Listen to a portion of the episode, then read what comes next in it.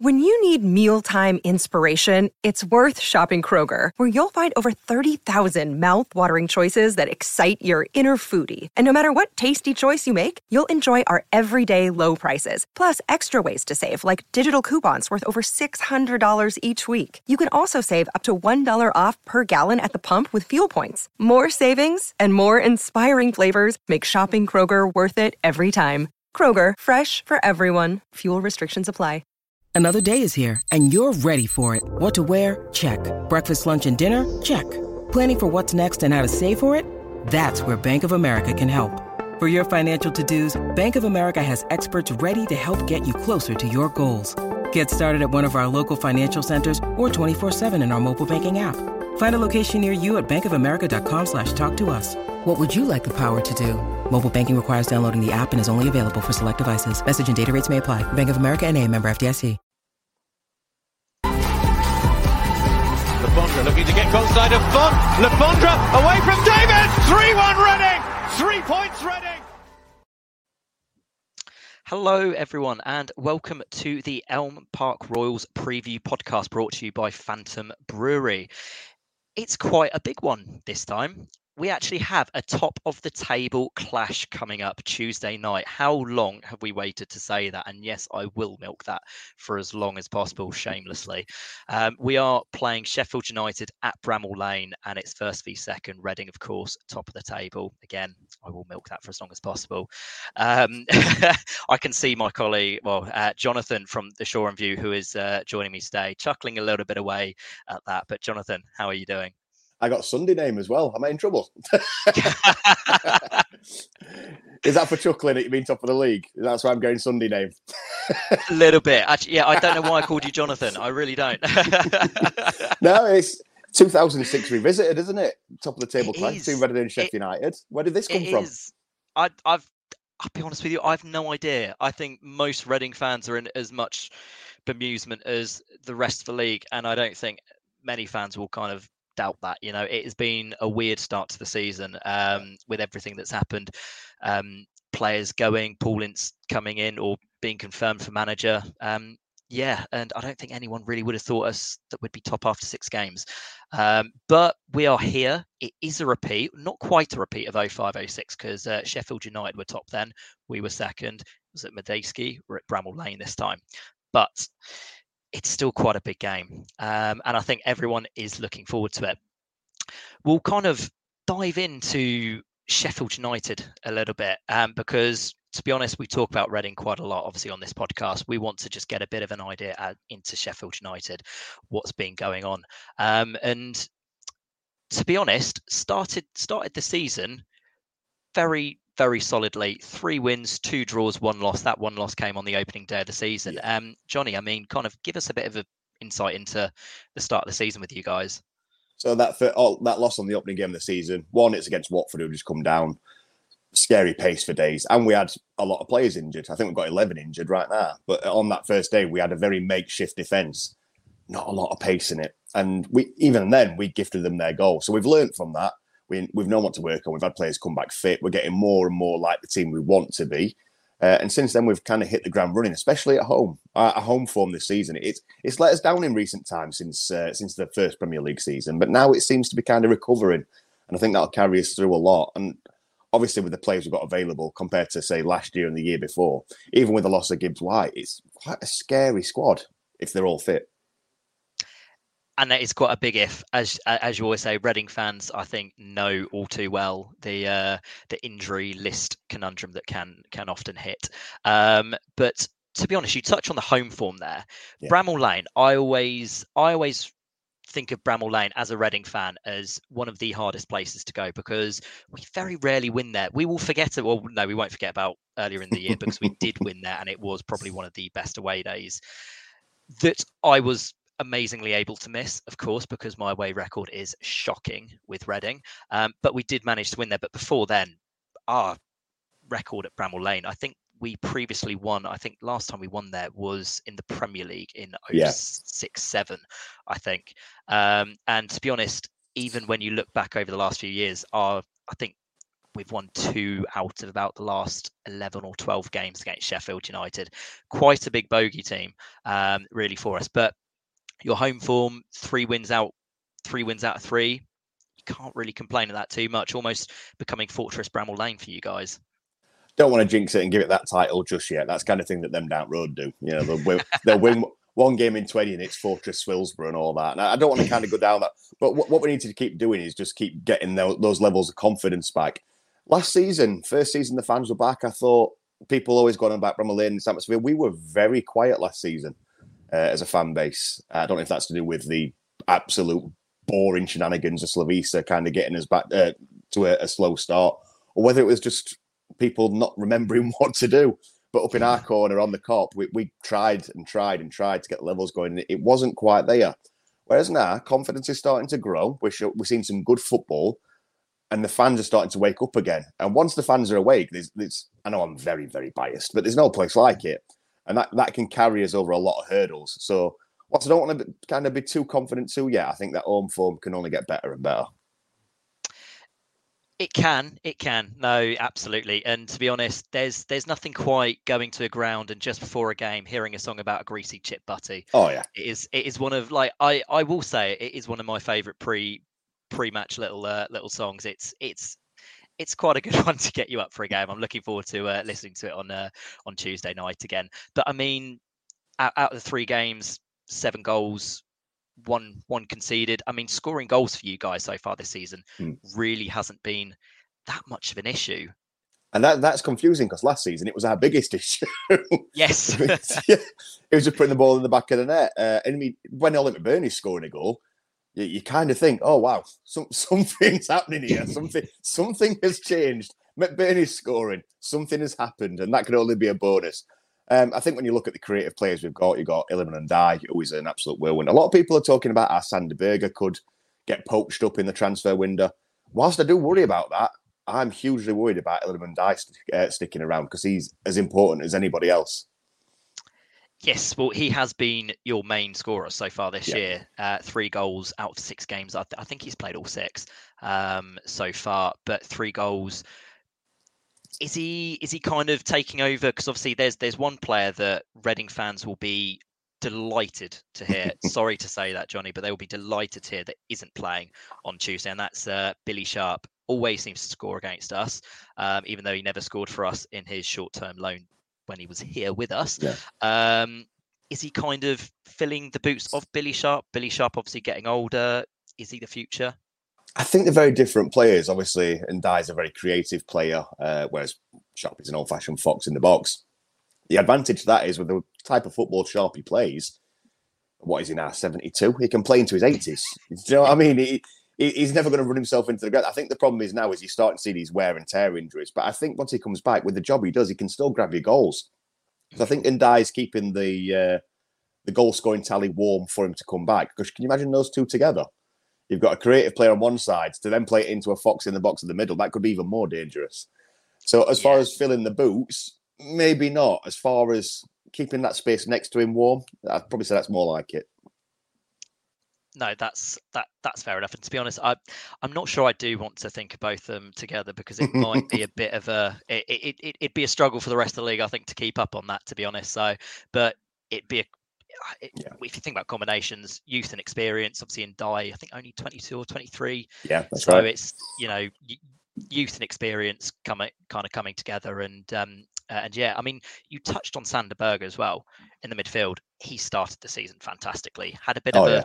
Slow start to last season, probably with most Sheffield United players under Slavisa Jokanovic what's what's kind of what what has changed in the Sheffield United kind of camp because if we do look back to Slavisa Jokanovic, you had you come down from the Premier League, you didn't lose too many players. You're able to keep the likes of Sander Berge, yeah. Rhian Brewster, and all of that, but it just didn't tick. And then obviously, I think I have a feeling Jokanovic's last game was actually the Reading game that we played yeah. at home, and you guys won one 0 and then he was sacked afterwards.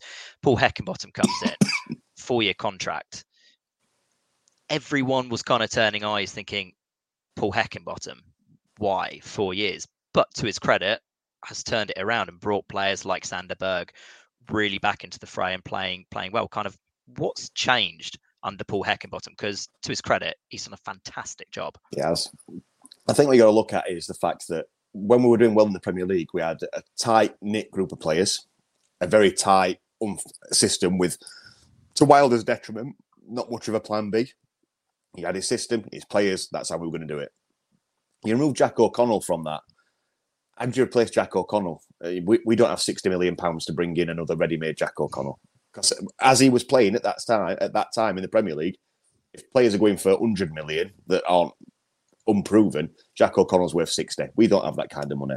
We lose Jack O'Connell to a long-term injury, still out now, uh, and I don't want to say get found out, but we're left with holes that we can't fill at a Premier League level, and we come rattling down. Now, Heckingbottom's put in charge temporarily. Nothing he can do about that. There's nothing he can possibly do to fix that team. The, the heads are gone. They'd, they'd been on a high for so long and see it come crumbling down over one player and such a such a whimper of a season with no fans there to g them back up after a defeat. It just came crumbling down. And I think they wanted Heckingbottom to carry on, but I also think they wanted to sell season tickets. So they went out and they got yeah they got Slavisa Jokanovic on paper. I had reservations, a few others did, but we were we were confident. We probably got the right man, myself included. Thought track record speaks for itself, and then we got a manager who, well, we, we me and my friends between us, it wasn't one that caught on at Bramall but we had a song between us. You ever heard uh, the song "I Did It My Way"? We had it for Slavisa yes. with "We We Pass It Sideways," and that was all they ever seemed to do knock it back at the back, nobody going forward. So you've got players, creative players like Ndiaye, you've got Sander Berge, you've got your Billy Sharps, and they had nothing to do. They, they literally had no impact on the game. And then when Paul Heckingbottom comes in, yes, four year deal may have raised a few eyebrows, but he proved he's he's proven that despite his struggles at Leeds, or at the time anybody would have struggled. I think Pep would have struggled at Leeds at that time. And then Hibs, Scottish football. What would you want from somebody? He's shown he's a he's a good coach, a good man manager, and a lot of people compare him to as always like a diet Wilder. No, I think he's very different. They play a similar system because that's what he was brought in to teach the young kids to do to get them ready for the first team. So whilst he's adapted the system, he also has his own ideas, his own way of playing, and there is a bit more. I don't want to say grit, but there's a bit more of feistiness to that midfield where that's been lacking under previous managers. And I think that's what's carrying us forward. We're, getting more bite, we're less nice. I know it sounds horrible because it's meant to be a game of integrity, but we're less honest before we'd go down, we'd get fouled and we'd get straight back up, or, or we they they'd dive and we'd walk off. And we're putting that nail back into it now. We're like, no, if you're going to dive, we're, we're going to have a go at you for diving. Or if you yank us down, we're not going to get straight back up. We're going to sit on the floor for half an hour like your players are doing. And I think that's working in our favour. And I think Heckingbottom needs a lot of credit for putting that fight and that desire back into the players. Absolutely. Well, he took you to fifth last season. Yeah. Um, you know, stunning start to the season, really. So far this year, seemingly making Bramall Lane the home home turf for Fortress again, which really is what home fans want. And it, it kind of it's it's a little bit like Paul Ince at the moment, I think, with Reading mm-hmm. because he's made Reading a very hard team to beat, very gritty. Yes. I mean, we played Millwall at the weekend, and I know Millwall fans aren't the happiest of bunches or the uh, most most kind, but they were getting pretty irate at some of the some of the time wasting, and it's just it's what sometimes you need to do. You mm-hmm. know, I think any fan that starts getting annoyed at that kind of forgets that well they'd be loving it if the boot was on the other foot and you kind of want your players to be doing that yeah. so it's just football intelligence i mean it's it's i've I can't lie. I've been impressed with with what I've seen from from Heckingbottom so far because I was one of the doubters when I saw it because I saw, like I say, the contract and just thought, what? you, you, say you people know. are crying under the time wasted as well. You, you, you can't forget that Farke took Norwich up twice by time wasting from the fifth minute. It yes. works. it, does. It works. It does. And Southampton in the Premier League, when when they went up, they'd always have a in- injury in inverted yeah. commas between 60 and 70 minutes every single time. Um, so it's just what you need to do, you know, and it, it's it's football, it's gamesmanship, it's part yeah. of the game. Um, but one one player that's kind of come back into the fray, you touched on a, upon him lightly uh, earlier, but McBurnie. Mm-hmm. He's come back. He's come back into the fray, and he hadn't scored for was it 11, 11 months? I think his goal drought went. Yeah, uh, I think it was the eighteen nineteen season. I think it was. Uh, was it against Tottenham or Chelsea? One of those teams. So yeah, scored against a very big team, and then not since. Quite a few more months than eleven months. Then, yeah, no, quite a. We'll, we'll just stick with quite a long time ago. He last yeah. scored, but he did score against um, he did. Luton in the week, and is obviously, I think you're playing Ndiaye and McBurnie kind of up top together at the moment in that kind of you kind of alluded to having Billy Sharp and, and Die there, but how's McBurnie kind of fitting back in there? Because I guess that's going to be key to kind of any progression really forwards with you guys. I'm hoping the penny's finally dropped uh, with McBurnie, like it did with Brewster. Once you started playing Brewster up front instead of playing him out wide behind the strikers, blah blah blah. Oh, God forbid he scores goals. Uh, I think they're starting to work like with McBurnie because people see McBurnie, they see his height, uh, they, they, see what he did, and people think, oh, it's a target man. He's, he's never in a million years been a target man. He scored what was it, thirty odd goals at Swansea. I think three of them were headers. The rest of them were similar to what he scored at the weekend: volleys, tap-ins, running off the last man, getting in good positions. And now we're playing him in his, in his preferred position. Now we're adjusting how we play. We're not just lumping crosses into him. We're starting to see him get in the right places. And we were getting frustrated. Few games that he's played, um, getting in the right places, but missing some sitters, not putting the ball in the back of the net. And we kept saying, we kept saying, once it's in, we just need one to go on off his backside and his confidence will come. Now, this one might not have gone in off his backside, but a very good goal will do even more of the world of good. Uh, and I'm hoping now that it might twig and we might see, ah, well, maybe if we keep putting him in that position, he'll get more goals and then more. And we could see a revelation from because if we get him firing, you've got Billy Sharp to come back, Iliman Ndiaye, Rhian Brewster firing. How much more dangerous can a strike partnership look? You've you've almost got kind of four championship ready strikers yeah. there, really, which is a bit of a frightening thought for I think the rest of the championship. Um, in all honesty, it's a nice position to be in, obviously for you guys, but for kind of the rest of the championship, you'd be looking at that, myself included, thinking there's a lot of if and buts with it, though, isn't there? Keep them fit, keep them going, yeah. get them in the right positions, do this, do that. They're all. The, it's not like you've got a one striker can go, go up and do what you want. It, it, I think a lot of teams are missing that kind of player these days, though. Yeah, no, absolutely. Um, kind of we touched on the strike force, but kind of the mid the midfield for you guys mm. is quite an infamous again midfield at championship level. Obviously, you've got Sander Berge and obviously Norwood, um, yeah. ex Reading player who's started this season again pretty fantastically. He's he's Norwood I always find is a very weird one because he he's always someone that kind of goes under the radar, but at championship level is probably still one of the yeah. better, if not up in the bracket of top five midfielders in the league, which is 100%. nuts because very few people ever end up talking about him. And it was similar when he was at Reading. Yeah, he's shown his age a bit now. Um, even at Premier League level, that first season back in the Premier League, he was outstanding. Him and Fleck together, just untouchable. Uh, we've, we've of course lost Fleck for a few months now, but back to Norwood. He's shown his age. He has a few off games. I think a lot of criticism that he gets is unjust. People are quick to jump on his back, but you forget that a lot of us need seem to think that when Norwood plays well, our team plays well. He does make a lot of things tick. He does dictate the tempo. He can ping it left and right. And he's got notoriously accurate pass. And once he's fired on all cylinders and gets that consistency, there's not many midfielders in this championship level that can claim they've got the attributes he has. Would I like him to be a bit faster? Would I like him to be a bit stronger at times? Of course you would. Anybody, if you can't make a perfect midfielder at championship level, you have to settle for what you've got. And for what Norwood has, I take him over a lot of others. Absolutely, absolutely, and kind of who who's kind of finishing off that midfield kind of for you guys because it's kind of you've had I think it is it is it uh, McCarthy I can't pronounce the Man City yeah. McAtee from Man City come in and obviously started against Luton the week. Mm-hmm. Probably didn't have the best first halves, I don't think. Do you think no, that probably? Not. Do you think he'll uh, probably come out and then I've had to watch it back on TV for reasons we talked about off camera. But uh, yeah, once I watch it back, I just don't think it was his type of game. Uh, he had an absolute stormer in his last game where he would look brilliant. This game, away from home, night game against a team like Luton. No disrespect to Luton, they're a very physical team. They do play some nice football, but they do have that grit, that that strength, that physicality.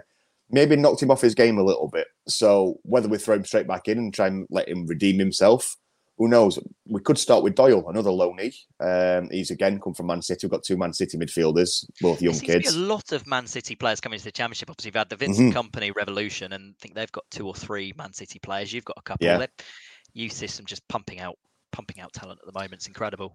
I think when you you swallow everybody up into your youth academy, you get to a stage where you have to let some go, don't you? Because when they get to a stage where they're not quite ready for the first team, because who would be ready for their first team? Yeah. Uh, so they, they, kind of have the option of do we sell them or do we loan them out for a few years to see where they get to? And I think the, these are two players that are probably at that level. Got a lot of lot of ability, uh, a lot of potential, but they're not good enough for the first team. And do they really want to be sitting around on the bench or in cup matches when they could be getting first team regular football? And at their age, and, and I don't want to Graham Souness it up, but they do need to maybe play the, play the man's game a little bit more. They do need to get some hustle and bustle. And McAtee showed that because once he got muscled around a little bit, he kind of went off his boil. So they need this kind of football to kind of get them ready for the. There are physical teams in the Premier League, and they need to be ready for that. Not every game is a nice stroking game of Champions League football on FIFA. Do you know what I'm saying? Yeah. They need to have that that bite to them as well. I feel like I've said Absolutely. bite thirty thousand times this video. you love it as a you love it as a fan though, just just getting Yeah. into getting into players and kind of getting into the game kind of side, side of things. But um, if you had to pick one player for Mm. Reading fans to kind of look out for tomorrow, obviously we've covered quite a few. Who would kind of be your your man to watch, your player to Mhm. watch?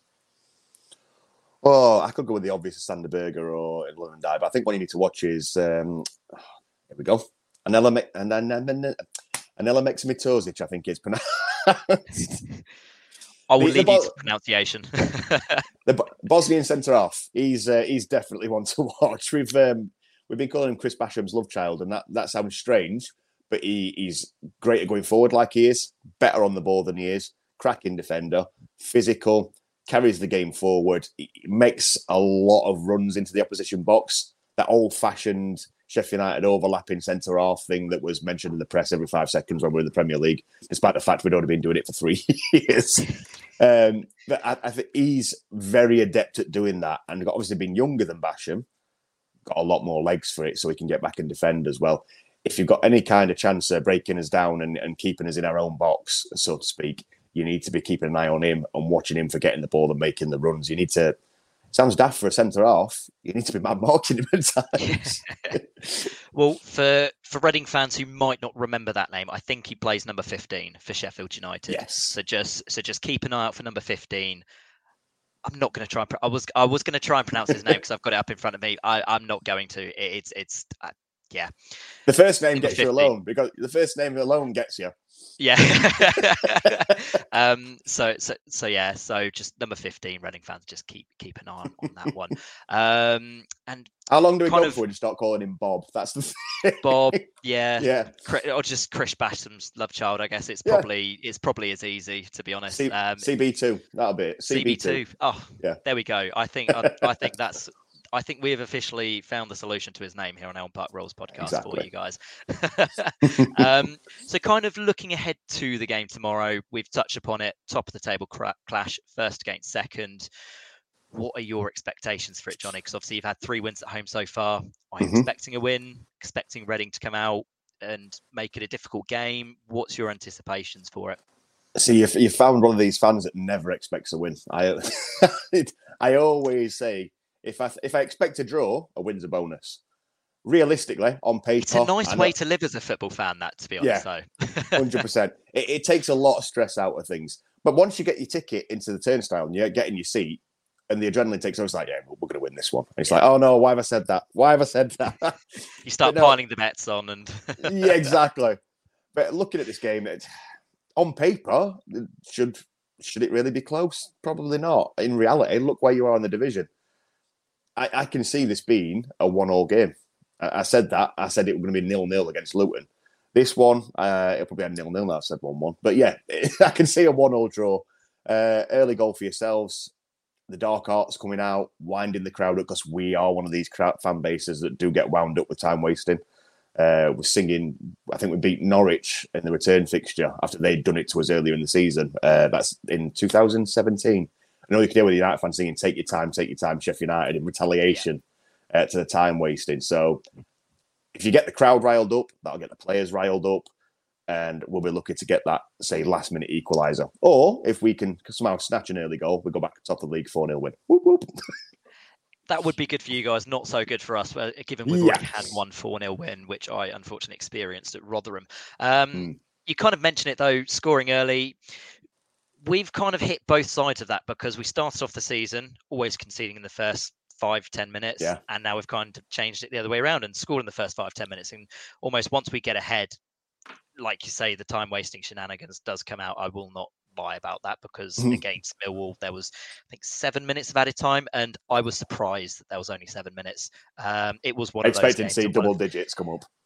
well, I mentioned it to the guy next to me, and we both were like, "This could be ten minutes of added time here." Yeah. Like that's how bad it was, um, and I won't make any bones about that. Um, but yeah, I mean, if we could nick a one-one draw, I would be delighted because yeah. we never do well against Sheffield United. They're an epitome of a bogey team for Reading FC. So a draw would be fantastic. But like you, I'm a bit of a I'm a bit of a never too optimistic um, yeah. fan of Reading. I, I, I could probably just see almost a 2-0 win for United here. I think if I'm if I'm being honest, I'd love to see a 1-1. I hope your prediction is right. Please be right. Um, but no, I I'm going to go with a with a probably a 2-0 um, win for Sheffield United because I'm going as well, and I never see Reading win up north. it's 16 games now, 16 games up north that I have not seen a win at. So apologies to all other Reading fans that are going. You're, ho- you're hoping um, that if you mention it enough, that it'll reverse the jinx, aren't you? absolutely. It will. Law of averages, it's got to change at some point. It has to change. I've been saying this to Alex, who does the podcast as well, and I go with, and our record is just abysmal together. It has to change at some point. Hopefully, will it be Tuesday night? Let's hope so. I'm not too confident, but we'll see. I mean, Johnny, it's been an absolute pleasure having you you on. Um, do you want to just give a quick shout out to to your podcast? Yeah, uh, we're Sheffield United fan channel over on YouTube. It's the Shoreham View. I think it's just Shoreham View on YouTube, but the Shoreham View on other social media. Do match day vlogs and preview shows called Beer and Breakfast. More of a light-hearted, grown-up look at football. Um, not so much if you're under 18. You may want to not come over to the channel. I've been very PG for you guys, but uh, not all the time. They're not these uh, these children's vlogs of oh I'm at the game and yeah yeah it's it's uh, old fashioned football days out and it's it's a good laugh for those that are interested. Brilliant stuff. Well, if anyone wants to see some Sheffield United tears when we eventually do win, because we've all not predicted Reading win, so it's going to happen, make sure you head on over to to uh, to the Shoreham Views YouTube and you can revel in that match day vlog. Um, but that that there will be much... misery if that happens. there will be misery.